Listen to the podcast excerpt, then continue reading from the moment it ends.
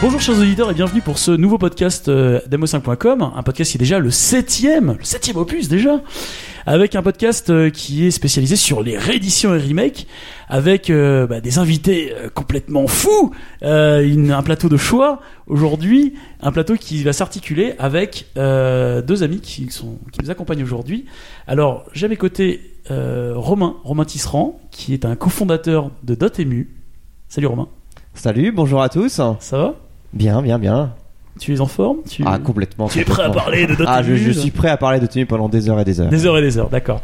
Et à tes côtés, il y a Xavier Liard. Salut Xavier. Oui, bonjour à tous. Tu es aussi le cofondateur, vous êtes tous les deux là, vous êtes tous les deux les boss de Dotemu. Et voilà, maintenant, presque 6 ans. Hein. Ouais, depuis 2007. Oui. Ça nous fait plaisir que vous soyez avec nous. Ah oui, oui, aussi, carrément. Hein. Écoute, ça tombe bien, on avait prévu ce podcast depuis bien longtemps.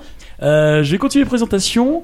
Alors, nous avons également à nos côtés quelqu'un qui était déjà là sur le précédent podcast sur les JO et les jeux vidéo. Tout à fait. C'est monsieur Seb 22. Je sais pas comment on dit.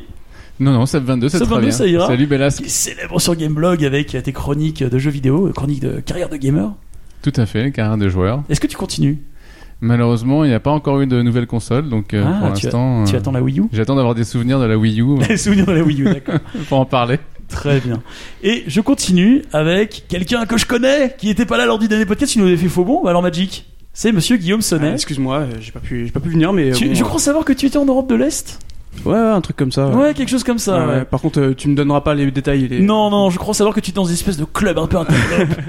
Des clubs un petit peu... Oui, Seb. En même temps, t'as donné suffisamment de détails sur ton Facebook. Hein. Ouais, avec des photos. J'ai fait exprès. Tout à fait. En même temps, vous êtes au courant maintenant. C'était bien Budapest ? Ouais, c'était bien. Ok. Et je termine avec mon complice, monsieur Guillaume Verdun, alias Superplex, qui est au platine aujourd'hui. Bonsoir, je suis toujours au platine. C'est ma malédiction. C'est ta malédiction ? Tout à fait. Tu prépares ton album ? Oui, aussi, oui. D'accord. Pour ceux qui nous suivent, Private Joke. Voilà. Alors, messieurs, on va commencer sans plus tarder, après ces présentations. Alors, moi, je voudrais revenir d'abord sur le deuxième podcast qu'on avait fait. Alors, souvenez-vous, les enfants, avec Florent Gorge, un podcast sur le rétro gaming. Un podcast où on avait un peu expliqué que les vieux jeux sur les vieilles consoles, c'est un peu ça le rétro gaming, mais ça n'est pas que ça. Mais c'est Guillaume. Pas que ça, parce que évidemment sur le mag on parle de l'actualité du rétro gaming, et donc l'actualité ça peut pas être des vieux jeux sur des vieilles consoles. Tout à fait. Donc en fait on parle de trois types de jeux. On parle des vieux jeux qui ressortent sur les nouvelles consoles, c'est donc les rééditions et les remakes, les nouveaux jeux sur les vieilles consoles, ce qu'on appelle le homebrew, et les nouveaux jeux sur les nouvelles consoles mais qui ont un caractère rétro, qu'on appelle en général le néo-rétro. Et donc, c'est bien que tu le précises, parce qu'il y a beaucoup de gens qui ne savent pas la différence entre remake et réédition, c'est... Ça, c'est un autre problème dont on va reparler tout à l'heure. Et donc, effectivement, ce deuxième podcast sur le rétro gaming était volontairement très général pour un petit peu introduire le concept. Et donc, en fait, on va faire trois podcasts sur chacun de ces trois types de jeux. Et donc, là, on commence avec le premier sur les rééditions et les remakes. Et les remakes, tout à fait, avec nos amis de Dotemu. Et là, on revient vers vous, messieurs. Donc Romain et Xavier, donc on va parler un petit peu de Dotemu d'abord. On va faire un petit peu l'histoire de Dotemu, qui est donc, comme on disait tout à l'heure, né en 2007.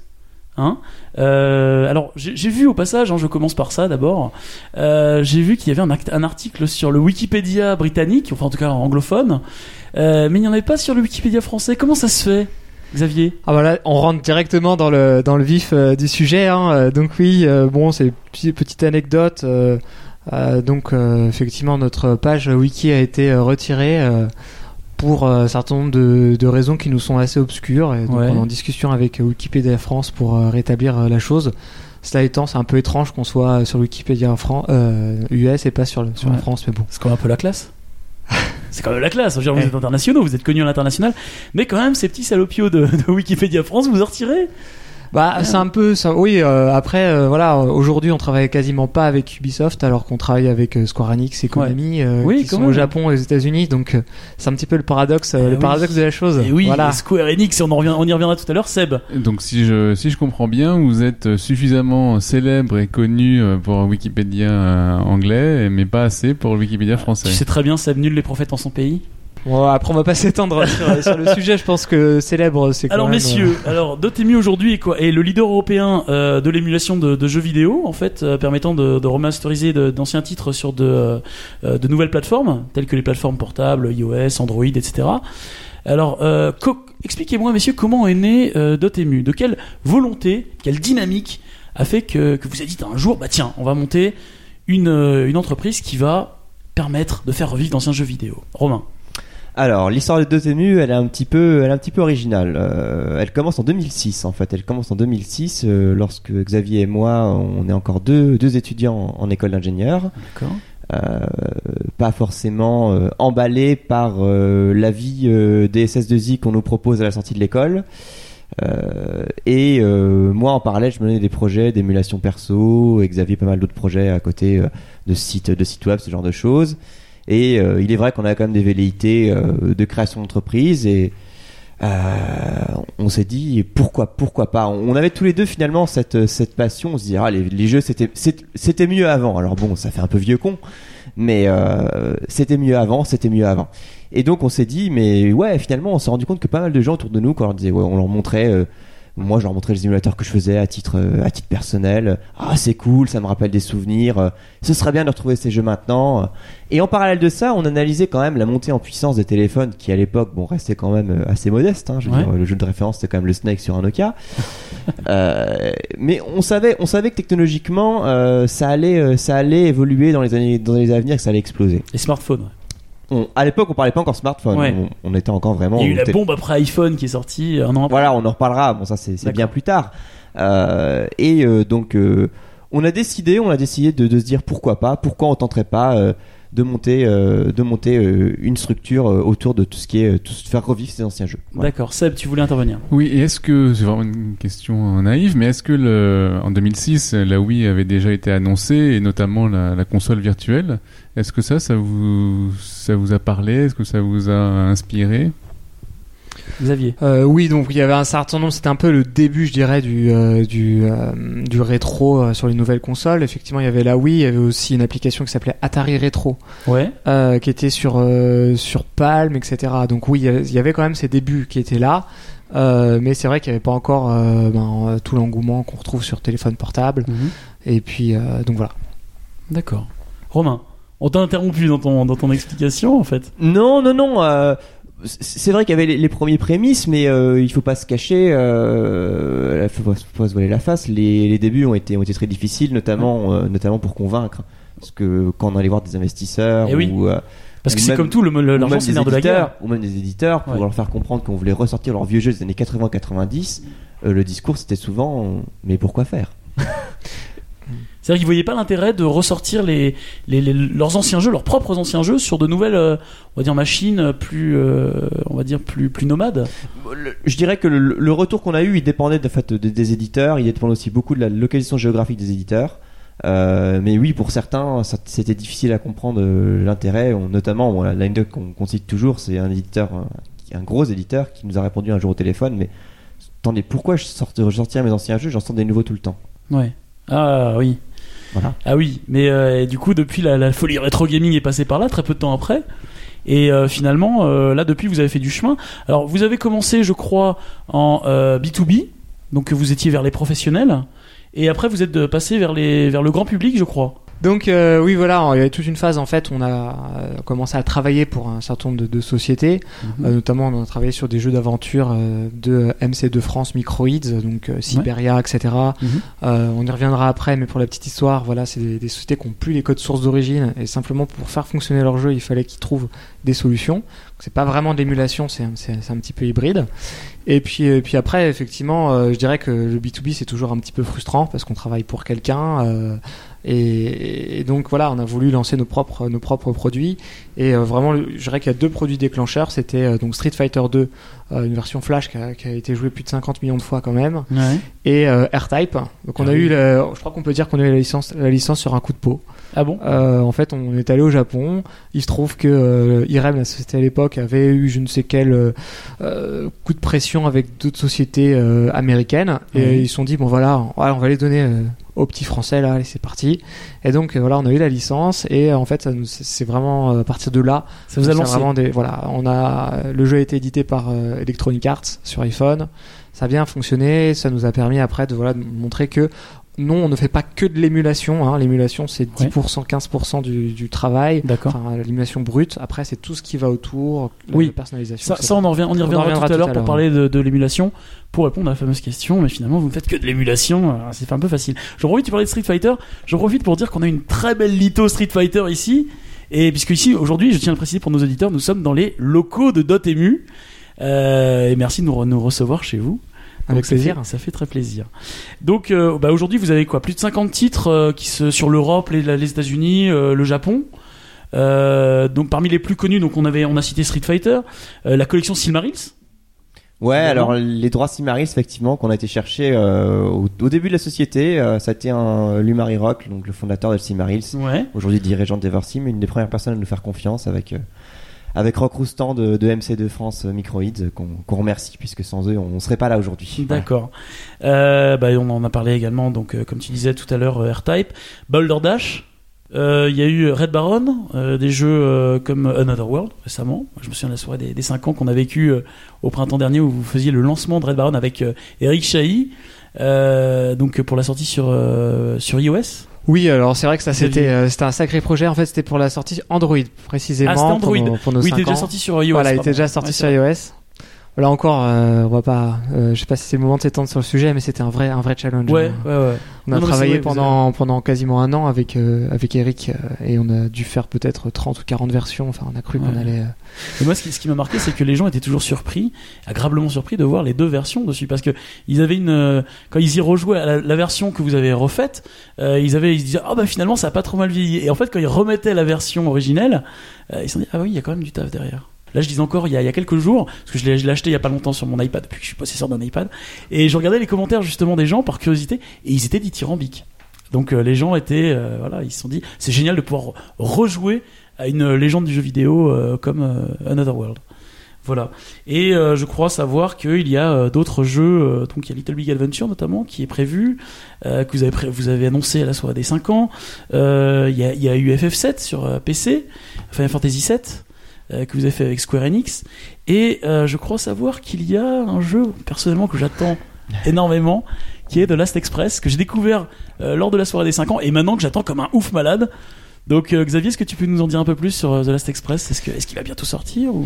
The Last Express, c'est un projet qui nous tient particulièrement à cœur, parce qu'en fait, pour nous, c'est un jeu rétro, mais qui n'est pas connu à sa juste valeur. Exactement. Il est très peu connu, je dirais, en France. Alors, il est déjà plus connu aux États-Unis. C'est un jeu quand même de Jordan Mechner. Voilà, qui est le créateur de Prince of Persia. Tout à fait. C'était une grosse déception pour lui à l'époque, parce que l'éditeur a fait faillite lors de la mise en vente en fait du jeu. Donc voilà, c'est un jeu, il a mis énormément d'énergie et aussi d'argent à l'époque. Faut savoir que c'est des acteurs qui étaient filmés. Et après, donc, il y a eu un processus de rotoscopie avec à la main, etc. Enfin, un énorme travail. Et donc nous on travaille. Là, ça fait maintenant un an. Un peu plus d'un an. Oui. Oui, voilà, un peu plus d'un an qu'on travaille sur le projet. Et donc voilà, ce qu'on peut dire, c'est qu'il va sortir relativement prochainement. Ouais, voilà, on peut pas encore annoncer de date, mais voilà, ça nous. Mais c'est chaud là, c'est chaud. Ouais, on est chaud bouillant. Alors Guillaume, tu voulais enchaîner, tu voulais nous oui, parce qu'en fait sur le sujet, ce qui est intéressant parce qu'on parlait dès le début de réédition et de remake, mais est-ce que c'est tout à fait la même chose ? C'est assez compliqué. Parfois on sait pas tellement certains jeux si c'est plutôt des rééditions ou plutôt des remakes, puisque bon, déjà il y a le cas classique du portage quand un jeu est adapté sur un autre support, il peut y avoir la réédition quand c'est le même jeu qui est ressorti. Alors justement, ce qui est intéressant et par rapport à Dotemu, c'est quelle philosophie vous avez ? Est-ce que vous cherchez à sortir vraiment les jeux le plus fidèle possible à ce qu'ils étaient à l'époque ? Est-ce que vous cherchez à les améliorer, entre guillemets, pour les mettre au goût du jour ? Il y a aussi des fois où j'imagine vous vous adaptez au nouveau support, parce que évidemment sur tactile on peut pas avoir la même chose qu'à la base. Donc comment vous procédez ? Alors Romain. Alors notre philosophie, elle est simple, c'est premièrement de ne pas prendre une marque X pour ensuite vous vendre un produit en 3D pourri. D'accord. Voilà. Ce que font certains... Qui est honorable. Oui, c'est ce que font pourtant beaucoup d'éditeurs. Petit donc, on n'aura pas les noms. Non, on est des gens sympathiques et on donnera pas les noms. Petit skate gratos. Voilà. Non, mais c'est vrai. Trop souvent sur XBLA, on voit ça. On voit des remakes en 3D avec une grosse licence qui font ah c'était bien, j'ai joué dans les années 80 sur mode arcade. Eh oui, mais le remake il est pourri. Voilà. Donc ça on fait pas. Donc nous l'idée c'est vraiment de prendre les jeux comme ils étaient à l'époque. avec éventuellement, selon le support, selon le projet, selon les possibilités techniques, selon le budget qu'on alloue aussi, parce qu'il y a malheureusement aussi une réalité financière derrière, d'assurer que le joueur au final aura la meilleure expérience possible. Exemple concret, R-Type. R-Type sur iPhone, c'est quoi ? C'est de l'émulation de la borne d'arcade qu'on a fait en interne, en assembleur d'ailleurs, pour la petite histoire, parce qu'à l'époque il fallait supporter l'iPhone 3G, qui n'est pas une bête de course, sur lequel on a greffé un mode de contrôle tactile pour que ce soit jouable, tout simplement. Parce que si on avait mis un pad virtuel, bah, ça aurait été injouable et uniquement, et voilà. Après, on va des fois un peu plus loin, comme on a pu en discuter avec Another World, ou bien ce qui va sortir très prochainement sur The Last Express. Voilà. Mais l'idée, c'est vraiment de repartir des jeux d'origine et de ne pas refaire un nouveau jeu complètement différent. Alors hier, vous lissez, j'ai vu sur The Last Express, vous lissez un peu les graphismes sur Another World aussi. Mais c'est optionnel. C'est optionnel, voilà. C'est-à-dire qu'ils sont, c'est un peu plus beau, évidemment, ils sont adaptés aux nouveaux supports sur lesquels ils sont. Mais sur Another World, par exemple, on a aussi l'ancienne version. Donc ça permet de comparer. Oui, Xavier. Oui, en fait, l'idée, c'est toujours se dire, il y a plusieurs typologies de joueurs, de toute façon. Ça, on le voit bien dans les commentaires. Il y a ceux, en fait, qui veulent vraiment avoir le jeu le plus proche possible de l'original. Donc, il faut toujours prévoir des options. On essaie toujours de prévoir un maximum d'options pour se rapprocher autant que possible du jeu d'origine. Et après, pour d'autres catégories de joueurs, ils veulent plutôt, je dirais, plus s'amuser et puis essayer. Et puis aussi, il y a un côté assez sympa d'essayer de retrouver un nouveau rendu graphique, mais tout en retrouvant le gameplay d'origine, etc. Enfin, il y a toute une nuance au niveau de ces jeux. Il y a tout un équilibre qui est très très subtil. Et cet équilibre-là, on essaie tant que possible de ne pas y toucher. D'accord, Seb, tu voulais réagir ? Oui, parce que notamment au niveau graphique, pour moi, refaire un ancien jeu graphiquement, c'est plus que juste sympa. Ça peut même permettre aux jeunes qui sont habitués à l'HD ou à ce genre de graphisme entre guillemets très beau, ou du moins avec une très haute définition par rapport à l'époque des jeux qui étaient en 320 par 240 par exemple, qui pourrait rebuter complètement les nouveaux joueurs, et en refaisant les graphismes, ça permet de faire en sorte qu'ils soient peut-être d'adoucir le coup et d'adoucir le choc. non mais c'est vrai que là où c'est presque philosophique, c'est que ça que nous, par exemple, l'association, c'est évidemment c'est pas la même démarche, et c'est vrai qu'on essaie toujours de quand on met nos jeux sur les expos, que les gens vraiment les vivent, si possible, sur la console d'origine, éventuellement même avec une télé d'origine, enfin même souvent avec des télés cathodiques pour avoir le même rendu. Et c'est vrai que parfois c'est compliqué, parce qu'on se dit est-ce qu'il faudrait pas aussi aller jusqu'à mettre, par exemple, les jeux sur cassette, les gens doivent les charger eux-mêmes. Ça fait aussi partie de l'expérience. Après, il y a les choses, est-ce que les gens ont vraiment envie de réutiliser des bouts de disque pour lancer des jeux DOS des années 90 ? Je suis pas sûr. Mais c'est vrai que c'est assez délicat. Se plonger dans les 640 kilooctets de RAM à gérer soi-même. Je me rappelle surtout quand on avait chargé IK+ sur Game Story tous les matins quand on devait le charger. Story. Oui, c'était long. C'était très long. C'était très long. Trop long. Mais au moins les gens n'avaient pas. Mais je pense qu'on n'est pas dans la même dynamique là en fait. Non, bien sûr. Mais c'est vrai que ce qui est délicat, c'est effectivement comment. Parce que c'est vrai que moi je suis assez attaché. Pour moi le jeu vidéo c'est un art, et pour moi la notion de progrès en art n'existe pas. Donc à partir du moment où on modifie les graphismes, on les améliore pas, on les change. Donc oui, effectivement. Il peut y avoir des choses qui sont mieux, mais il y aura forcément des choses qui sont moins bien. Ce qui se gagne se perd aussi quelque part. Donc c'est vrai que c'est très délicat.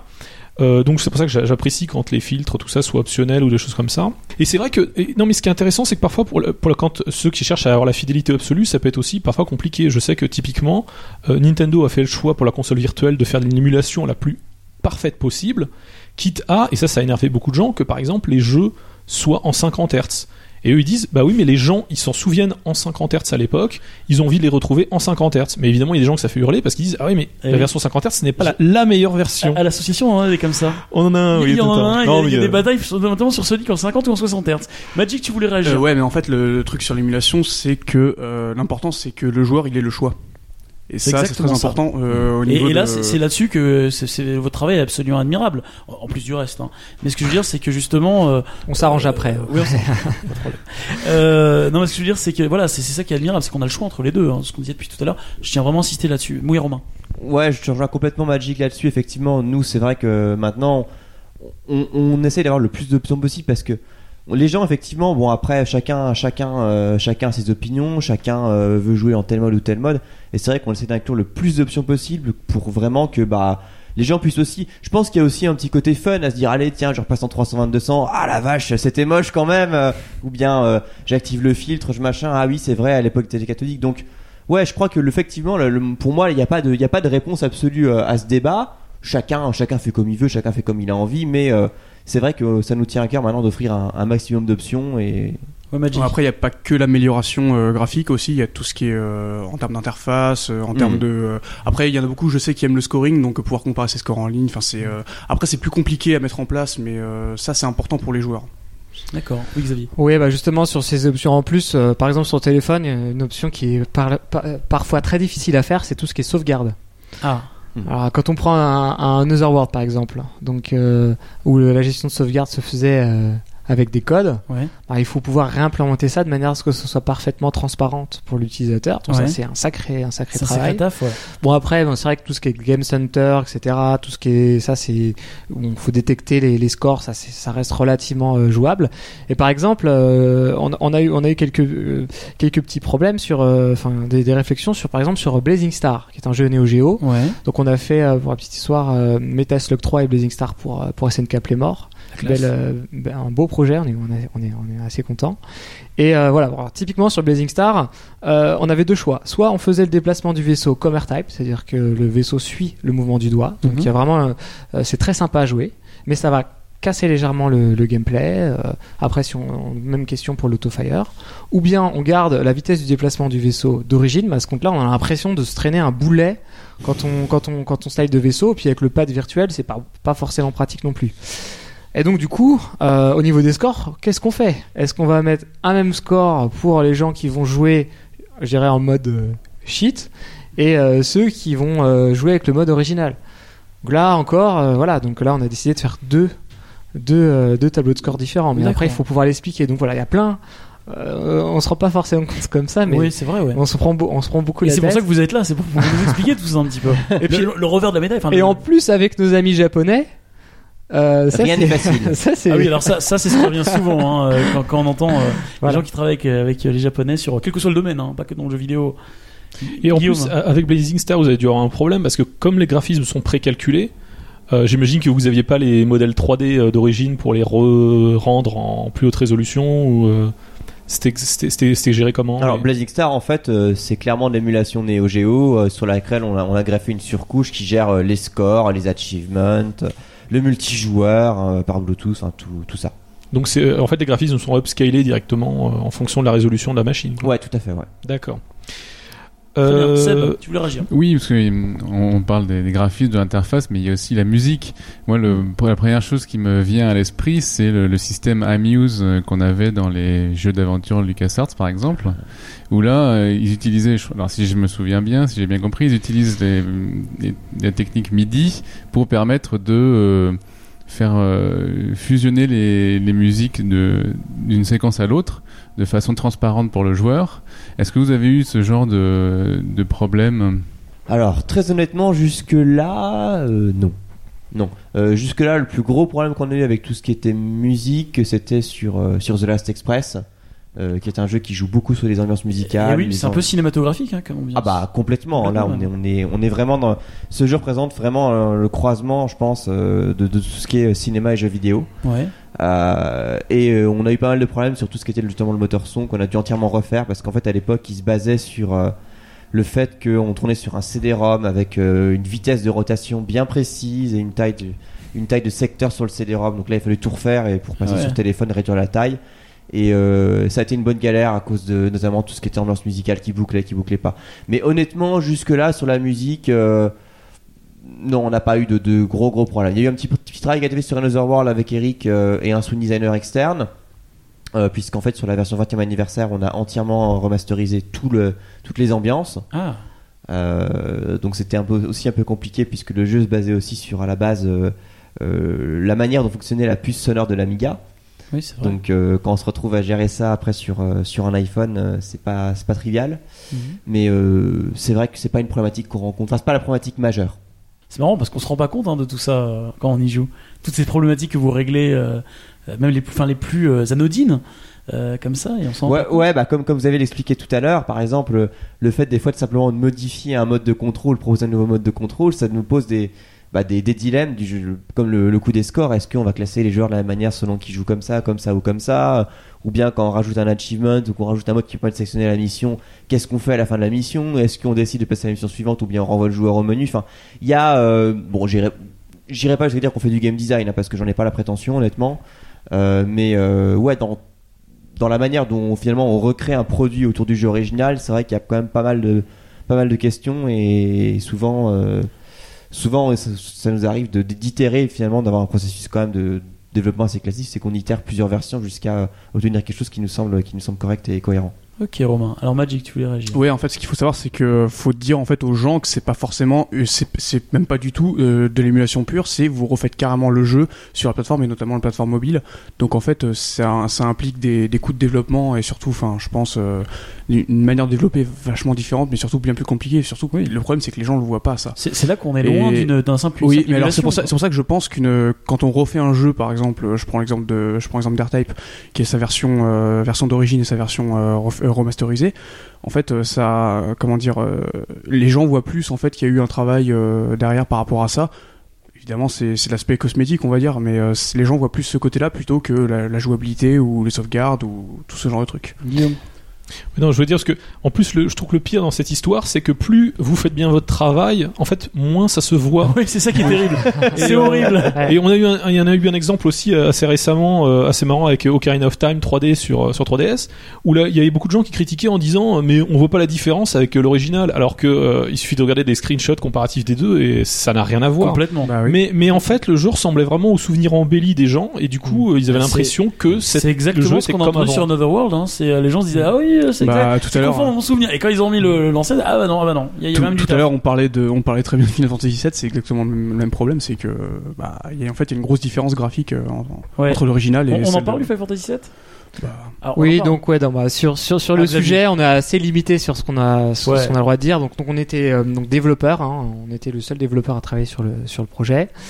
Et en gros, il y a eu beaucoup de fonctions qui n'ont pas forcément été mises en avant par Square Enix, justement par rapport à cette problématique. Quelqu'un qui a joué à Final Fantasy VII il y a une dizaine d'années, quand il va y rejouer aujourd'hui, va s'imaginer dans ses souvenirs des graphismes qui sont plus beaux. Tout à fait. Donc ils n'ont pas voulu décevoir finalement le joueur en ne disant pas que les graphismes ont été rehaussés, pour pas qu'il y ait finalement cet inconscient collectif et cette déception en s'imaginant que c'est vraiment du... Alors effectivement, tous les polygones sont quand même maintenant passés en HD, donc sauf les fonds, mais il y a quand même une vraie amélioration. Quand on compare les deux images, c'est flagrant, il y a aucun doute. Au premier coup d'œil, on voit qu'il y a une amélioration. Oui, les polygones des persos sont HD. Hein, voilà, mais ils ont pas du tout mentionné ça. Voilà. Mais après, bon, ça peut se comprendre en un sens, donc pour répondre à ça. Aussi, alors Seb. Oui, parce que moi, j'ai l'impression, de mon regard extérieur, qu'il y a aussi tout ce mythe du vrai remake HD de Final Fantasy VII que tout le monde attend. Et je pense qu'au niveau marketing, ils ont peut-être eu peur de dire, c'est le remake et tout le monde va s'attendre à quelque chose qui leur ressemble à Final Fantasy XIII. Non, mais ça on l'a déjà dit, le jour où ils font leur remake HD de Final Fantasy VII, je pense que ce jour-là, Square Enix sera prêt de mettre la clé sous la porte. Guillaume, tu veux réagir? Oui, parce que pour prendre un exemple vraiment technique pour que les gens comprennent bien le système, par exemple, Final Fantasy VII, c'est un jeu qui est très problématique parce que il a été célèbre à l'époque pour ses nombreuses cinématiques en images de synthèse, donc ils sont précalculés. Et théoriquement, si on voulait les refaire correctement, il faudrait en fait avoir accès aux vidéos d'origine et refaire un rendu, déjà tout remodéliser et refaire un rendu. Or, vous n'aviez pas justement ça à disposition, Romain? Absolument, on n'avait pas ça à disposition, on n'avait pas de code source à disposition même, donc on a fait avec... à partir ce qu'on appelle les versions master, hein, c'est-à-dire les versions commerciales d'origine. Voilà. D'accord. Magic. Oui, puis surtout, en fait, faut se dire aussi qu'à l'époque, les gens qui ont joué à Final Fantasy VII, c'était la version PSX en général, et cette version était en 50 Hz. Fais gaffe, parce que quand on la remarque, il y a les talibans de la PS1 qui vont dire c'est de la PlayStation, ah, oui, même pas PS1. PS1, PSX. Fais gaffe à la PSX. J'ai entendu. Moi, ça me choque pas. Mais non, pas de souci.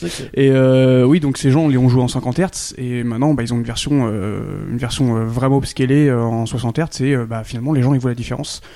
Bon, ils font pas forcément l'effort d'aller le voir, mais bon, il y a quand même une sacrée différence. Tout à fait. Oui, Seb. Alors, j'ai une question pour vous. Est-ce que Magic parlait de la version française en 50 Hz, mais il y avait aussi la traduction. Est-ce que vous avez fait quelque chose, ou vous avez eu, est-ce que Square Enix a voulu faire quelque chose là-dessus? Est-ce qu'ils sont restés avec la même trad? Oui, en fait, c'est vrai qu'il y a eu beaucoup de critiques qu'on a vues sur Internet avec la version française, etc., qui n'a pas été corrigée. En vérité, il y a eu pas mal de choses qui ont été corrigées. Alors, effectivement, tout n'a pas été changé, mais il y a eu quand même des centaines de mots, mais plus, je dirais, pour tout ce qui était lié aux fautes d'orthographe purement, que le reste. D'accord. Après, effectivement, c'était un projet qui était assez long, assez compliqué. Il y a eu des achievements qui ont été rajoutés, il y a eu un système de sauvegarde qui a été ajouté en ligne. Il y a eu aussi des centaines de bugs d'origine qui ont été corrigés. Et voilà, donc tout était pris dans un gros bloc. Alors c'est sûr que à partir du moment où on touche à Final Fantasy VII, forcément le moindre détail passe pas inaperçu. Bah oui, ça compte, et c'est vraiment le jeu qui cristallise vraiment les passions au sein de la communauté Final Fantasy. Sur le sujet des bugs, il y a une anecdote marrante sur Ocarina of Time, donc un autre gros mastodonte. C'est qu'en fait Grezzo, le studio qui s'en occupait, donc c'est un studio qui a été créé par le créateur de Secret of Mana à l'origine. Ils avaient dans un premier temps corrigé tous les bugs, en fait ils avaient refait le moteur, et en fait quand ils ont fait des tests, les gens disaient ah oui mais moi j'aimais bien ce bug là, parce qu'ils le montraient à leurs amis en fait pour les faire marrer, et du coup ils ont reprogrammer des bugs. Bon, pas des bugs graves évidemment. Non, nous on n'a pas fait ça. Hein. Vous êtes pas maso. Non, on a déjà passé des bonnes nuits blanches sur ce projet. Déjà. C'est pas mal. Mais ça qui est bien, c'est que ce phénomène des remakes Magic, puisqu'on en parlait avant l'émission, ce qui est bien, c'est que ce phénomène touche même les jeux plus récents. Puisque notamment avec on en parlait tout à l'heure, l'éditeur. Oui, alors c'est Bluepoint qui est spécialisé dans les jeux Sony, je crois, puisqu'ils ont fait les jeux notamment Ico et Shadow de Futomeda. Ils ont fait aussi fait le remake, les remakes HD de Metal Gear Solid. C'est une demande. Je trouve ça assez. Je dirais pas impressionnant, mais c'est assez surprenant de la part de Sony, parce que c'est vraiment pas du genre à déléguer ce genre de truc. Bah, ils le font aussi pour ils le font quand même aussi pour les jeux PS1 qui sont disponibles sur le PSN. Mais ça, c'est une autre histoire. Par contre, Bluepoint, c'est vraiment un studio qui est vraiment spécialisé dans les remakes HD, notamment sur le PSN. Et oui, comme je disais, c'est assez impressionnant de la part de Sony de demander ce genre de genre. Parce que économiquement, déjà pour eux à la base, c'est pas forcément viable, je dirais. Mais ils ont fait l'effort de proposer aussi pour les fans, et ça c'est tout à leur honneur, on va dire. Tout à fait. Ça fait penser à tous les jeux un peu arty qui financent. Oui, mais alors après, notamment avec Genova Chain. Alors après, je sais pas si on va en reparler après, parce qu'en fait le problème avec ce genre de réédition, c'est qu'on peut toujours en attendre plus. Par exemple, Bluepoint, ils font un travail assez impressionnant sur le sujet. C'est conséquent. Le problème, c'est que on leur donne pas la possibilité d'offrir des bonus, ce genre de choses, et les joueurs, c'est ça qu'ils attendent. C'est ça qu'ils. Tu crois que c'est ça qu'ils attendent? Bah oui, la plupart des gens attendent ce genre de choses de la part d'un remake. Mais d'accord. Ça c'est légitime, on va dire. Alors Guillaume. Non mais voilà, c'est-à-dire que ce que les gens réalisent pas forcément, c'est que donc il y a vraiment, même dans des choses qui paraissent vraiment de l'émulation pure, il y a vraiment toujours des studios derrière.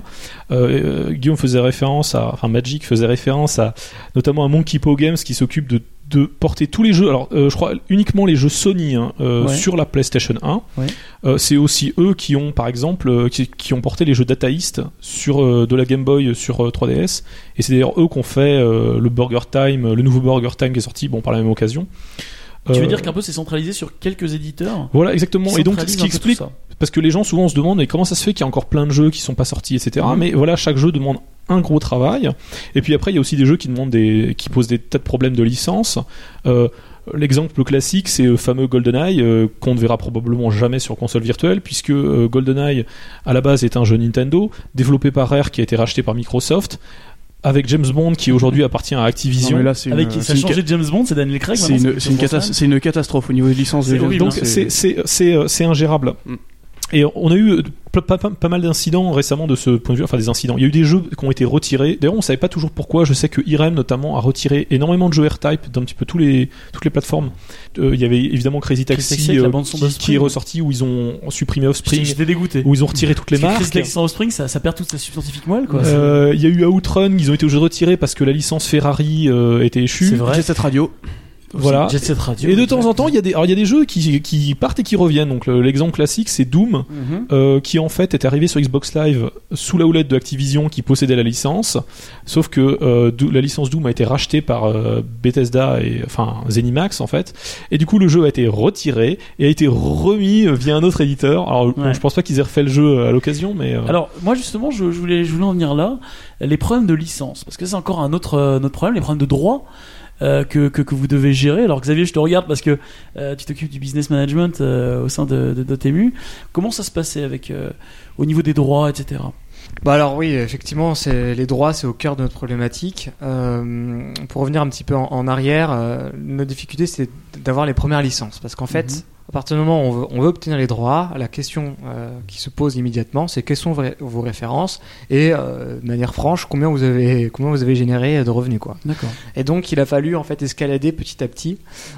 Donc on a commencé par Nicky Boom, dont on est très fiers. Hein, on a quand même passé excellent jeu Amiga. Voilà. Faut bien commencer. Donc voilà, c'était qui est sur iPhone d'ailleurs. Hein. Ouais. Je sais plus si il doit. Compatible iPhone 5, bien sûr. Peut-être, voilà. À vérifier. À voir plus tard. Donc, au début, c'était de la confiance. C'est-à-dire que voilà, c'était des gens, des Français, notamment, qui finalement n'avaient pas forcément grand-chose à perdre et se sont dit, OK, banco.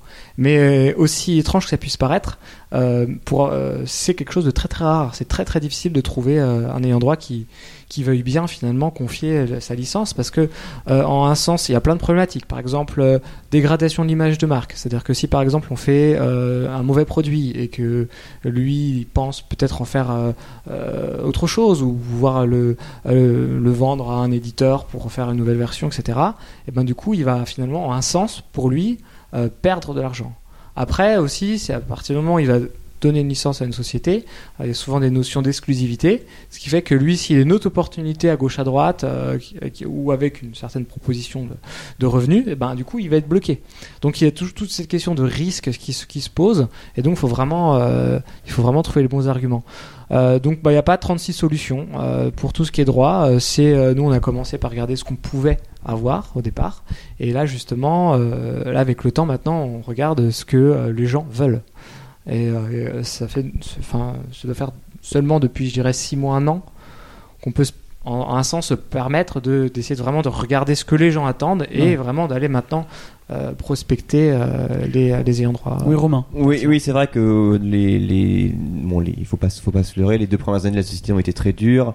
Et en fait, beaucoup d'éditeurs nous regardaient en disant « Attendons de voir ce que ça donne de Dotemu, attendons de voir si c'est des gens sérieux, s'ils arrivent à générer des revenus, et après on verra. » Et on voit que dès qu'on commence à avoir un petit peu ce qu'on appelle un track record de produits, et qu'on a montré qu'on a réussi à générer de l'argent, qu'on dégrade pas l'image de marque, à partir de là, c'est vrai que beaucoup de portes s'ouvrent. D'accord. C'est un petit monde dans le jeu vidéo. Hein. Oui, je commence à le voir un petit peu, l'entrevoir. On a fait un tout petit monde, Guillaume. Je vais faire une petite parenthèse, qu'on parle de licence. Alors, c'est pas tout à fait sur le sujet des éditeurs. Là, on va plutôt revenir au problème des utilisateurs, parce que à chaque fois qu'on parle d'émulation ou de réédition, il y a toujours un peu la même rengaine qui revient, c'est les gens qui nous disent, souvent sur notre page Facebook, mais pourquoi j'irais dépenser de l'argent pour quelque chose que je peux récupérer gratuitement sur internet ? Bah oui, c'est vrai. Et pourquoi dépenser de l'argent alors que pour le prix d'un pied de biche, tu peux récupérer une Neo Geo chez ton voisin collectionneur ? On voit les fans d'Half-Life ? Voilà, c'est plus simple. Ouais. Non, alors, juste, je suis pas un expert en la question, surtout que c'est très délicat. La grosse difficulté du jeu vidéo, c'est que ça relève de 2 choses, parce que c'est en même temps une œuvre culturelle, donc ça relève de la copie privée, et en même temps c'est un logiciel, donc ça relève de la copie de sauvegarde. Alors les 2 trucs, c'est un petit peu différent. Rapidement, la copie de sauvegarde, l'idée évidemment c'était de pouvoir faire un backup tout simplement de son jeu. Alors je sais que quand PlayerOne avait fait un dossier sur le piratage des années 90, ils avaient bien expliqué qu'en fait on a le droit de faire un backup de son jeu si c'est indispensable. Alors je vous laisse interpréter ce que ça veut dire, si c'est indispensable. Et alors, bien sûr, évidemment, c'est un backup, c'est-à-dire qu'on n'est pas forcément supposé utiliser le backup. C'est le jour, c'est-à-dire que vous êtes supposé, genre votre cartouche NES, vous en faites une copie, et puis le jour où votre cartouche NES est morte, vous pouvez retransférer votre backup sur une cartouche NES vierge, si ça existe. Ça existe. Voilà, donc évidemment, c'est un petit peu, c'est un petit, je ne sais pas, c'est un petit peu abstrait. Et le cas de la copie privée, c'est encore autre chose. Alors le gros problème de la copie privée, c'est que ça a été surtout pensé pour la musique, parce que évidemment autrefois, évidemment c'est un problème assez ancien. À l'époque de la cassette audio, les gens évidemment copiaient énormément leur musique sur cassette audio, parce que le vinyle en voiture, c'est pas pratique. Je crois que même pour les courir. Je crois que tu as essayé. Le jogging, ouais, le jogging avec le vinyle. Ouais. Et bien sûr, aujourd'hui, enfin, les gens, enfin, l'industrie du disque s'est rendue un peu tardivement compte que les gens maintenant écoutent beaucoup plus leur musique avec des lecteurs MP3 qu'avec des Discman. C'est tout à fait vrai. Ouais. Alors il y a eu une époque en 2005-2006 où tous les CD étaient bloqués, on pouvait même pas les transférer, c'était une catastrophe. Et donc maintenant, on accepte, quand ça reste dans le cadre familial, de finalement transférer la musique d'un support disque à un support MP3, mais ce sont deux supports différents. Et c'est intéressant parce qu'on se rend compte que même dans d'autres domaines, comme par exemple le cinéma, c'est pas du tout le cas. Par exemple dans le cinéma, on connaît des gens qui ont probablement acheté Star Wars en VHS, en laserdisc, en DVD et en Blu-ray. Yvan West-Laurent, si tu nous écoutes. Voilà. Alors j'aborde le sujet parce qu'il y a des gens encore récemment sur notre page Facebook qui disaient c'est vrai que ça les agace de racheter le même jeu 15 fois et ils auraient bien aimé quand ils achètent par exemple Zelda sur NES, je prends cet exemple, l'acheter un peu définitivement, avoir entre guillemets la licence universelle du jeu. Ouais. Et il faut y jouer sur finalement les supports qu'ils souhaitent. Alors dans un monde parfait ça existerait, mais c'est très compliqué à mettre en place. Déjà il y a un gros problème logistique quand on transfère son jeu sur d'autres supports, ou alors il faut contacter Nintendo, leur envoyer la photo ou alors voir regarder le ticket de caisse d'époque pour leur prouver qu'on a bien acheté le jeu. Je vois à quoi tu penses là. Et puis aussi un autre problème, c'est que à ce moment-là, ce serait forcément les gens voudraient que ce soit pareil pour les jeux multiplateformes, c'est-à-dire j'achète mon jeu sur 360, j'ai envie d'avoir la version PS3 ouais. et PC sans l'acheter. Sauf que à ce moment-là, tu viens d'inventer un système pour t'enrichir de manière infinie, puisque tu peux acheter un jeu sur 360, avoir gratuitement les versions PS3 et PC, les revendre. Ces gens à leur tour, avec leur version, vont demander les deux autres, etc., etc., etc. Donc ce n'est absolument pas possible. Tu es le mal incarné. Tu viens de donner des idées à nos auditeurs, Seb. Moi, ça me fait penser à ce que Sony est en train de mettre en place avec le cross-buy entre la PS3 et la PS Vita. Tout à fait. Mais ça suppose, à ce moment-là, une gestion précise des DRM, justement. Ouais. C'est-à-dire que chaque jeu, chaque copie, finalement, est identifiée par un code unique. Et en même temps, les gens souhaitent pas toujours ça. Je sais qu'une des forces de Dotemu, c'est de proposer les jeux sans DRM parce qu'il y a plein de gens qui ont envie de pouvoir copier leur jeu sur un autre PC et c'est pas forcément Magic. Mais Sony l'a fait avec l'exemple de Portal 2 sur PS3 que tu pouvais récupérer la version PC gratuitement parce qu'ils étaient en accord avec Steam. En même temps, je crois que la version PC était amortie depuis 5 ans et était vendue à 2,50€ lorsqu'elle n'était pas en solde. C'est vrai. C'est tout à fait vrai. Donc voilà. Donc justement pour revenir sur cette histoire d'aspect commercial, évidemment il y a un problème d'éditorialisation parce qu'on se rend compte que effectivement c'est toujours les mêmes jeux. Je prends l'exemple de Zelda sur NES. Les gens se plaignent que ce sont toujours souvent les mêmes jeux qu'on trouve en téléchargement parce que finalement ce sont toujours les mêmes jeux que les gens souhaitent et le problème c'est que ça permet pas à certains jeux méconnus. Ouais, ils ont pas ce désir de découverte. Il y a pas le côté force. C'est plus la nostalgie plutôt que le côté historien. Et ça, c'est la problématique de nostalgie comme tu disais tout à l'heure. Et justement donc comment vous avez abordé par exemple The Last Express qui est justement un jeu méconnu.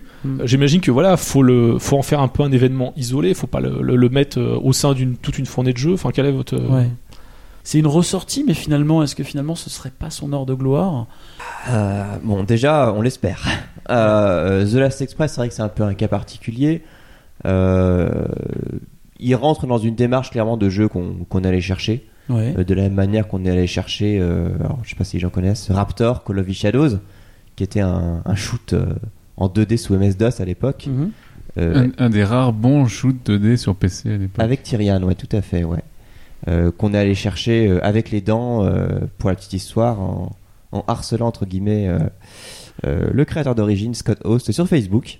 Eh oui, parce qu'il ne répondait pas à ses emails professionnels et il répondait à son Facebook. Et il a répondu sur Facebook et il a été ravi de voir qu'il y avait des gens qui s'intéressaient encore à son jeu et on a fait un gros carton avec Raptor. Ouais. Et suite à ça, on s'est dit ok, vu qu'on commençait à avoir notre petite renommée et les références qu'elle est bien, allons chercher les jeux qui nous feraient plaisir de ressortir. The Last Express, j'en avais entendu parler effectivement un petit peu à gauche à droite, et puis en creusant avec Xavier, on s'est rendu compte que le jeu avait beaucoup de qualité et qui finalement aujourd'hui il correspondait bien à une adaptation notamment sur support tactile. Tout à fait. Voilà. Tout à fait. Pour un panier. Oui, voilà. Moi, j'aimerais aussi rajouter que on compare souvent. À partir du moment où on va sortir un remake ou une version améliorée d'un ancien jeu, on va forcément le comparer avec les jeux modernes, 3D, etc. Évidemment. On va forcément les mettre en face. Et c'est vrai que souvent, on joue pas forcément à armes égales. Pour Last Express, d'un point de vue purement graphique.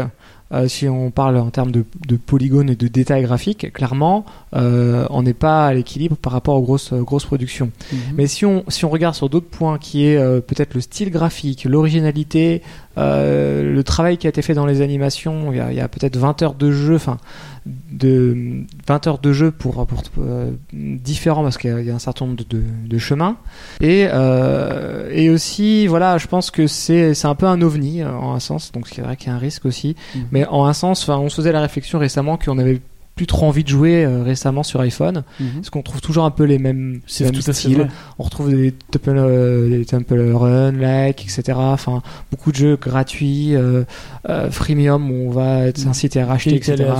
Voilà, et on pense que voilà, il y a vraiment un bon fit avec l'iPhone. Je pense aussi, ouais. Moi, qu'il est original et que ça va aussi plaire, pas forcément. Alors, c'est vrai qu'on s'adresse plus en général on va dire aux hommes entre 20 et 35-40 ans. Ouais. Mais là, on pense que ça va plaire aussi à une audience un peu plus féminine, parce que tout à fait. Il y a une dimension un petit peu enquête, un petit peu romanesque. Ouais, c'est vrai. Ouais. Donc voilà. Oui, Romain. Alors, le paradoxe de ce jeu, quand même, pour la petite histoire, c'est que il a été acclamé de manière universelle par la critique à sa sortie, et il a fait un flop commercial parce qu'il y a eu zéro marketing à l'époque, suite en fait à la faillite de Brotherbump qu'il a édité, et en fait qu'il a édité en pleine faillite, donc pas de frein marketing. C'est chaud. Le jeu est à peine sorti en rayon en fait. Hein. Ouais. Alors encore plus en Europe, où il a bénéficié de... Honnêtement, moi je l'ai jamais vu en rayon en Europe, très honnêtement. D'accord. Alors que le jeu bénéficiait de localisation à l'époque en 5 langues, donc anglais, français, italien, allemand, espagnol. Pour restituer, quand même, en 97, c'était très rare d'avoir les dialogues, localisés en 5 langues sur un jeu qui contient des heures et des heures de dialogue. Donc, et ça aujourd'hui, c'est vrai que c'est un mal qu'on retrouve souvent, hein. C'est-à-dire des bonnes critiques dans la presse et des jeux qui font un flop monumental. Absolument. Voilà. Et parfois pour certains, alors ça c'est assez drôle parce que tu en parles sur des exemples récents, j'ai envie de dire. On a des jeux qui sont vraiment des expériences comme Mirror's Edge ou Dead Space. Alors Mirror's Edge qui ont plu à la presse, qui ont plu aux gamers, on va dire les plus chevronnés, mais qui au niveau du grand public, bah, évidemment c'est pas du Call of Duty, et donc ça ne marche pas. Et pourtant ce sont des expériences de jeu, et là je prends vraiment des exemples récents qui peuvent parler à nos auditeurs sans aller puiser dans le rétro. Et là sur Dead Space, c'est vrai que ça n'a pas marché au début, et on s'est rendu compte que le marché de l'occasion lui a donné une deuxième vie, parce que finalement on le retrouvait pas très cher, et il lui a donné une deuxième vie, et ce qui a permis d'en faire une suite. Et là, un 3 qui va sortir très bientôt. Alors, malgré c'est un peu comme Rayman Origins, qui au début a démarré difficilement, et il y a eu une grosse promo, on l'a trouvé à 30 ou 40 euros. Et là, il a enfin atteint les chiffres qu'ils espéraient atteindre. Et justement, ce qui est intéressant avec Rayman Origins, c'est que aussi ce qui a aidé quand même à rendre le jeu, c'est quand même Michel Ancel. Surtout qu'au départ, quand le projet a été conçu, ça devait pas forcément être un jeu de Michel Ancel, ça devait être un peu le nouveau label UbiArt. En fait, c'est les graphistes qui devaient faire un peu leur propre jeu. Ouais. Et ce qui est intéressant, justement, pour revenir à The Last Express quand même, c'est que justement, ce qui aide aussi, c'est le fait d'avoir Jordan Mechner, d'avoir quand même un grand créateur derrière, ce qui va forcément, je pense, un petit peu, pour une fois, motiver les gens à essayer de découvrir un jeu qu'ils connaissent pas forcément. Tout à fait. Et donc essayer de pousser, parce qu'effectivement, le gros problème, nous-mêmes, on se rend compte, c'est que 95% du rétro gaming, c'est axé sur la nostalgie, donc les gens ils veulent retrouver les jeux auxquels ils ont joué par le passé. Bah, déjà, si vous le brandez par le créateur de Prince of Persia, déjà ça va parler aux gens, même si on n'a pas besoin, je veux dire le jeu intrinsèquement on n'a pas besoin, mais c'est vrai que pour le grand public peut-être est-ce qu'il faut communiquer dessus, Xavier? Oui, ben ça c'est clair. Après effectivement par rapport à ce jeu-là, on ne mise pas que sur le côté rétro en fait, justement. D'accord. C'est là où il y a une prise de risque, c'est qu'on pense qu'il va fonctionner pour les fans, mais aussi pour un public plus large, parce qu'on trouve que le jeu se tient tient en lui-même. En plus, comme tu disais tout à l'heure, Romain, c'est pas un jeu qui a eu qui est sorti enfin il est même pas sorti en France comme tu nous disais, donc ça va pas rappeler forcément des souvenirs aux gens, mais ils vont découvrir un jeu. C'est marrant en fait que là si c'est unique, hein, comme c'est un cas assez unique, hein, à fait. Ouais, il est sorti, c'est du rétro sans en être vraiment en fait. Bah ouais, c'est un peu ça, ouais, pour nous français, ouais. Et puis c'est un jeu qui est donc assez accessible en plus, donc il peut parler à un public d'aujourd'hui sans forcément de tous les âges et des deux sexes. Alors là, il faut être honnête, si on reprend la version de 97 telle qu'elle sur PC, elle est accessible à un joueur chevronné qui a l'habitude des point and click, mais si on le mettait dans les mains de Madame Michu telle qu'elle, sur un iPad, je pense qu'elle abandonnerait rapidement au bout de quelques minutes. D'accord. Parce qu'on a une entrée dans le jeu qui est quand même assez abrupte. Et c'est là qu'on a réalisé un travail dont on est quand même assez fier de rajouter un tutoriel dans le jeu au début pour le guider. Encore une fois, qui est optionnel, c'est-à-dire que les gens qui veulent pas avoir de entre guillemets spoiler sur qu'est-ce que je dois faire à tel moment dans le train, qu'est-ce qui doit se passer, ils n'ont pas accès au tutoriel. Il faut manuellement aller cliquer plusieurs fois pour avoir des options. De même, plutôt que de promener la souris avec un mode curseur comme ce qu'on a retrouvé sur The Seven Guest sur iPad, donc qui est à mon sens pas le meilleur portage qui existe, ouais. On a choisi d'avoir toutes les actions qui sont possibles, qui apparaissent de manière transparente sans pour autant masquer toute la patte artistique du jeu, hein, qui est en style ce qu'on appelle l'art nouveau, qui est quand même assez spécifique. Donc là-dessus, c'est des ajouts qui font que le jeu, on l'a rendu accessible. Mais très honnêtement, si on s'était contenté de prendre la version telle quelle et de la remettre sur iPad, je crains que ça n'aurait pas fonctionné. Très bien. Ouais, j'aurais juste rajouté que globalement, le portage brut du jeu, hein, pour avoir une version qui tourne sur iPhone, avec, ça a pris quoi ? Ça a pris 3 semaines en comptant les nuits. Voilà, donc ça c'est vraiment la partie relativement courte. Et par contre, tout ce qui est amélioration, travail, etc., notamment tous les allers-retours avec Jordan, il y en a avoir plusieurs centaines. C'est jusqu'au moins de détails aussi, hein. C'est vraiment le point commun en fait. On se rend compte que les bons jeux, c'est pas un hasard. Il est très très pointilleux. Extrêmement pointilleux. Les grands créateurs de jeux sont tous très pointilleux. Et ouais, c'est à ça qu'on reconnaît les grands. Oui, absolument. Et Eric Chahi, quand vous avez fait Another World, il était très pointilleux. Ah oui, très pointilleux aussi. Donc en gros, c'est le portage brut, c'est un mois. Oui. Et 9 à 10 mois d'amélioration, oui mais alors là il faudrait faire ça, la façon que les plans sont, la transition des plans est différente, enfin il y a plein de petits détails. Oui tout à fait, vous nous disiez ça, avant l'enregistrement, vous nous disiez qu'il y avait des centaines d'heures de Q&A, de contrôle, d'assurance contrôle, de qualité, c'est ça ? Oui voilà, parce qu'il y a énormément de scénarios possibles à tester.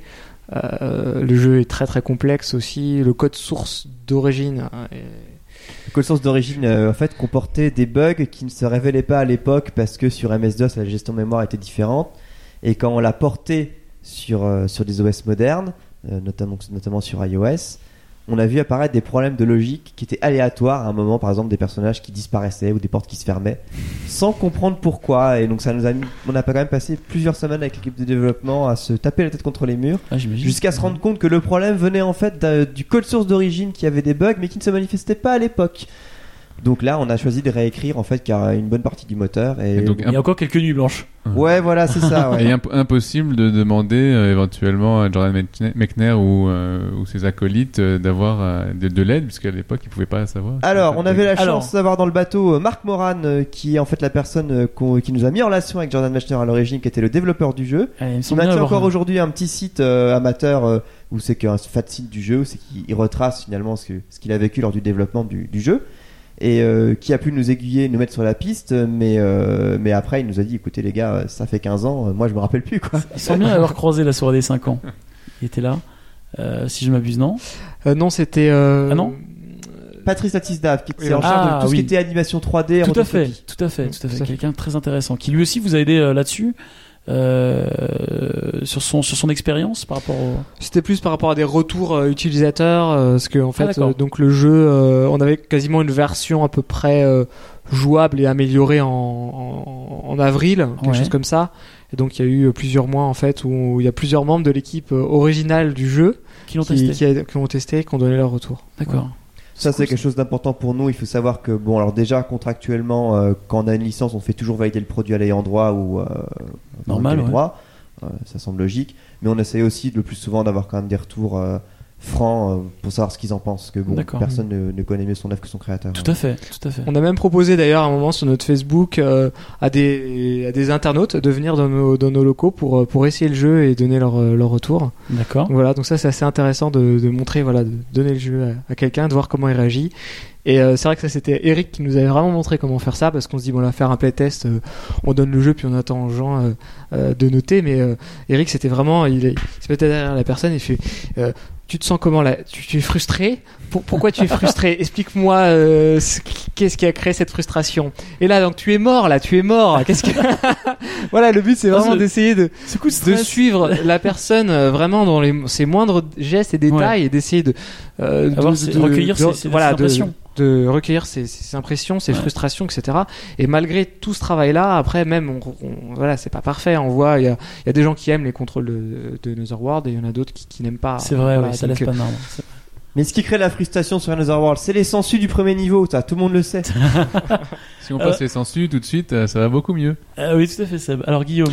Non, parce qu'on s'approche quand même de la fin de ce podcast. Doucement. Donc, ce que je trouve intéressant finalement aujourd'hui, c'est que bon, évidemment, la nostalgie, ça reste quand même un phénomène récent, quel que soit le domaine. Hein. Je veux dire, il n'y a pas eu forcément toujours un goût pour le rétro gaming. Mais ce qui est intéressant, c'est que dans les années 90. Il y avait déjà des compilations rétro, notamment Namco et Atari en faisaient pas mal.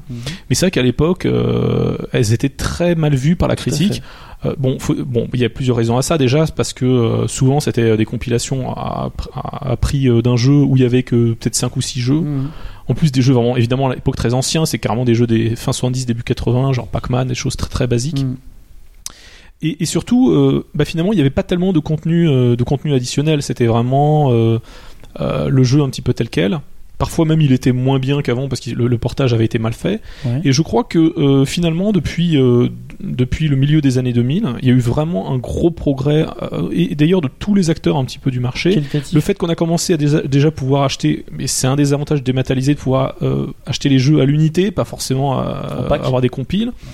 D'avoir justement des améliorations entre guillemets, enfin des choses qui sont peut-être plus adaptées au support d'aujourd'hui, de pouvoir avoir des sauvegardes et non pas des mots de passe ou des choses comme ça. Parfois d'avoir aussi des éléments plus, des artworks, des bonus, la bande son, des choses comme ça, des documents. Ouais. Et disait tout à l'heure Magic.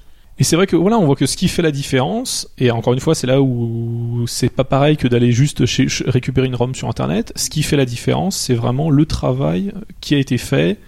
D'accompagner le jeu sous sa nouvelle forme finalement. Oui, tout à fait, non, c'est vrai. Et on t'entend parler alors déjà sur le podcast sur le rétro gaming, et c'est vrai qu'il y avait des vraies critiques, de vives critiques à l'époque des journalistes de la presse spécialisée par rapport à ces espèces de best-of qui n'en étaient pas en fait. C'était une espèce d'amas de tous les jeux compilés. Mais ça reste encore délicat aujourd'hui puisque. Tu trouves non, mais disons que bon. On en a déjà parlé, mais c'est vrai que c'est pas forcément les critiques, mais on va dire le public n'est pas toujours très tendre. Oui, le public n'est jamais tendre. Mais parce que je pense que justement, il a pas conscience. Le gamer n'est jamais tendre. Le gamer est très, très, très, très critique en général. Tout à fait. Mais c'est vrai que, et c'est pour ça qu'on souhaitait faire ce podcast, c'était pour pouvoir vous donner la parole et finalement véritablement un petit peu expliquer, prendre l'auditeur par la main. Voilà. On va faire la petite conclusion de ce podcast. Je vais faire un tour de table. Je vais commencer, tout seigneur, tout honneur. Romain, est-ce que tu as un petit mot de fin pour nos auditeurs par rapport à tout ce qui s'est dit ici? Est-ce qu'il y a quelque chose que tu voudrais rajouter? D'abord, merci à vous de nous avoir donné la parole pour pouvoir un petit peu mieux expliquer notre métier. C'est vrai que parfois certaines personnes effectivement pensent ce genre d'avis comme quoi oui, pourquoi le jeu il est gratuit, il devient payant. Voilà, après bon, chacun ses opinions, derrière il y a la loi, les problématiques de copie privée qu'on a évoquées. Moi je pense aussi qu'aujourd'hui soutenir ce qu'on fait, c'est aussi, vu qu'on le fait dans la légalité, c'est aussi soutenir les ayants droit et les auteurs d'origine. Voilà, c'est vrai. Ce que je voudrais, conclure. Mais finalement, est-ce que ces gens-là, il ne faut pas justement, ce que je disais tout à l'heure, les prendre par la main pour essayer de leur faire changer d'avis en leur expliquant finalement? C'est un peu de la pédagogie à faire. Ouais. Parce que finalement, peut-être, en fait, ils comprennent pas, en fait, véritablement le... Je pense que ils comprennent pas que derrière on rémunère les gens qui ont les droits et qui sont le plus souvent, attention, je dis pas que c'est le cas à 100%, qui sont le plus souvent les créateurs ou les sociétés d'origine qui ont créé les jeux. Et qu'aujourd'hui, quand on achète un R-Type sur iOS, il y a une partie des revenus qui revient à Irem, qui continue de faire des nouveaux jeux. Quand on achète un Another World, aujourd'hui, une partie des revenus revient à Eric Chahi, et ainsi de suite. Et c'est un petit peu, assurer la pérennité de. Il y a surtout qu'il y a du taf, que vous bossez comme des malades. Voilà, ouais. Non, c'est vrai. On est des passionnés, on fait ça aussi. Oui. Honnêtement, on fait pas ça pour l'argent. Si on voulait gagner beaucoup d'argent, vous auriez fait Steam, c'est ça? Non, mais on serait. Ils sont pas dans la même logique, pas du tout. On serait cadre dans une société de banque ou d'assurance. Ah d'accord, ouais. Ok, d'accord. Voilà, très bien. Alors Xavier. Merci également de nous avoir invités à ce podcast. Je t'en prie. Donc pour rebondir sur sur ce qu'a dit Romain, avant tout nous encore plus aujourd'hui, on veut vraiment faire des adaptations de jeux que les gens veulent retrouver. Donc vraiment, ce qu'il faut pas hésiter, c'est on est très très ouvert à la communication.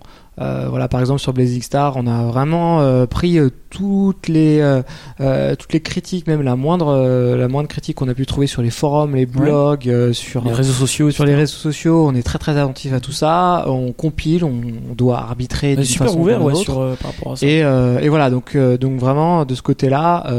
Quelles que soient vos remarques, qu'elles soient positives ou négatives, il faut aller sur notre site internet. Faut pas hésiter à vous dire voilà ce que vous avez fait. Et à vous dire aussi quand on est content. Voilà, ce que vous avez fait là, c'est de la merde pour telle ou telle raison, de manière justifiée. Oui. Et puis moi, ça aussi, ça c'est bien. On continue. Oui. Là, troll s'abstenir. Voilà.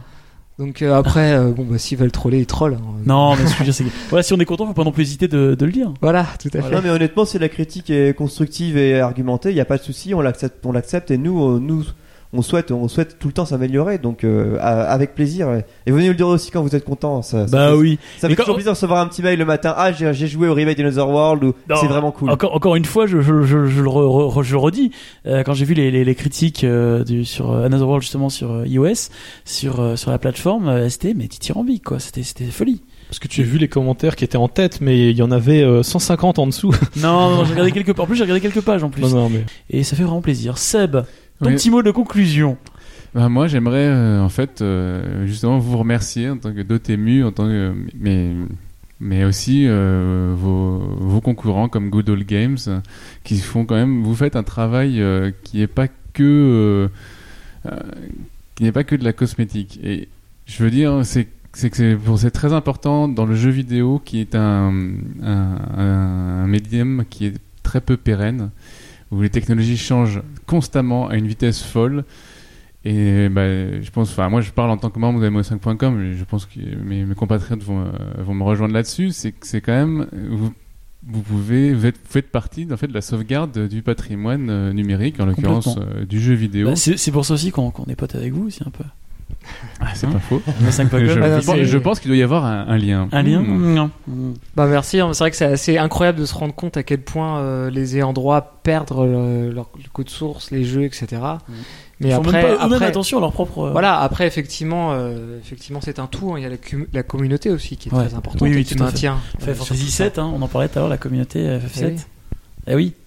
Romain. Oui, alors c'est vrai que on parle de l'archivage.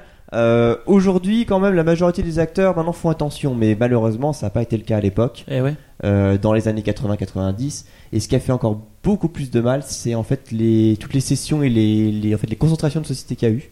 Souvent, quand il y avait X qui était vendu à Y, qui était ensuite rétrocédé à Z, les cartons, les archives étaient perdus. Et aujourd'hui, c'est compliqué. Donc si jamais il y a des éditeurs qui nous écoutent, sachez que la Bibliothèque nationale de France, depuis 1992, vous demande de leur déposer 2 exemplaires de tous les jeux que vous sortez. Et c'est pas fait tout le temps. Et je pense que c'est très peu fait. C'est que les masters, c'est pas les codes sources. Oui, c'est que les masters, tout à fait. Mais c'est déjà un début. Tout à fait. Alors Guillaume, je me tourne vers toi. Mais en fait non, mais on parlait des. Parce que c'est un sujet qui tenait à cœur quand même. Oui, tout à fait. Non, parce qu'on parlait des joueurs qui se plaignent tout le temps. Je crois que c'est vrai que ce qui est dingue, c'est que moi, ce qui m'avait vraiment marqué, c'est quand la fameuse conférence à l'E3, quand Nintendo avait annoncé la console virtuelle. Je me disais, mais c'était un truc dont on rêvait quoi. La console, c'est qu'on peut rejouer à tous les jeux de l'histoire. Enfin, nous, on le voyait évidemment un peu comme ça. Ouais. Et évidemment, comme il n'y a pas tous les jeux et que il y a des tas. On en a parlé des problèmes techniques, de licence, etc. Et c'est vrai que c'est terrible, c'est que les joueurs maintenant voient que les jeux qui ne sont pas là. Pourquoi il n'y a pas Earthbound, etc. Le verre à moitié vide et toujours le verre à moitié plein. Voilà, et c'est vrai que. Et en plus, par rapport à ce qu'on disait à l'instant, c'est vrai que MO5.com, nous, on est supposé conserver, mais en même temps, notre spécialité, c'est aussi de permettre aux gens de rejouer. Et c'est vrai que voilà, c'est pas tout de conserver, ne serait-ce que le code source ou le jeu de base, mais il faut aussi le permettre aux gens de le rejouer. Et les gens ne peuvent pas forcément rejouer aux jeux tel quel, et donc je pense que c'est un des rôles de Dotemu, c'est de finalement éventuellement transformer un peu les jeux pour que au moins un public d'aujourd'hui puisse les redécouvrir dans de bonnes conditions et que ce soit facile, que ce soit pas d'aller en tant que chercheur à la Bibliothèque nationale de France consulter des documents comme ils appellent ça là-bas. Grand nombre. Et ça là-dessus, c'est là où votre travail est admirable. Tout à fait. Bien écoutez messieurs, je vous remercie. On arrive au bout du bout de ce podcast. Eh bien, je suis très content de ce podcast en ce qui me concerne. Voilà, juste pour donner une petite impression. Je vous donne rendez-vous, chers auditeurs, pour un prochain podcast qui arrivera le mois prochain, très rapidement dans un sujet complètement différent. Vous verrez. Et je vous donne rendez-vous à très vite. Ciao, ciao. Au revoir tout le monde. Au revoir. Au revoir. Au revoir.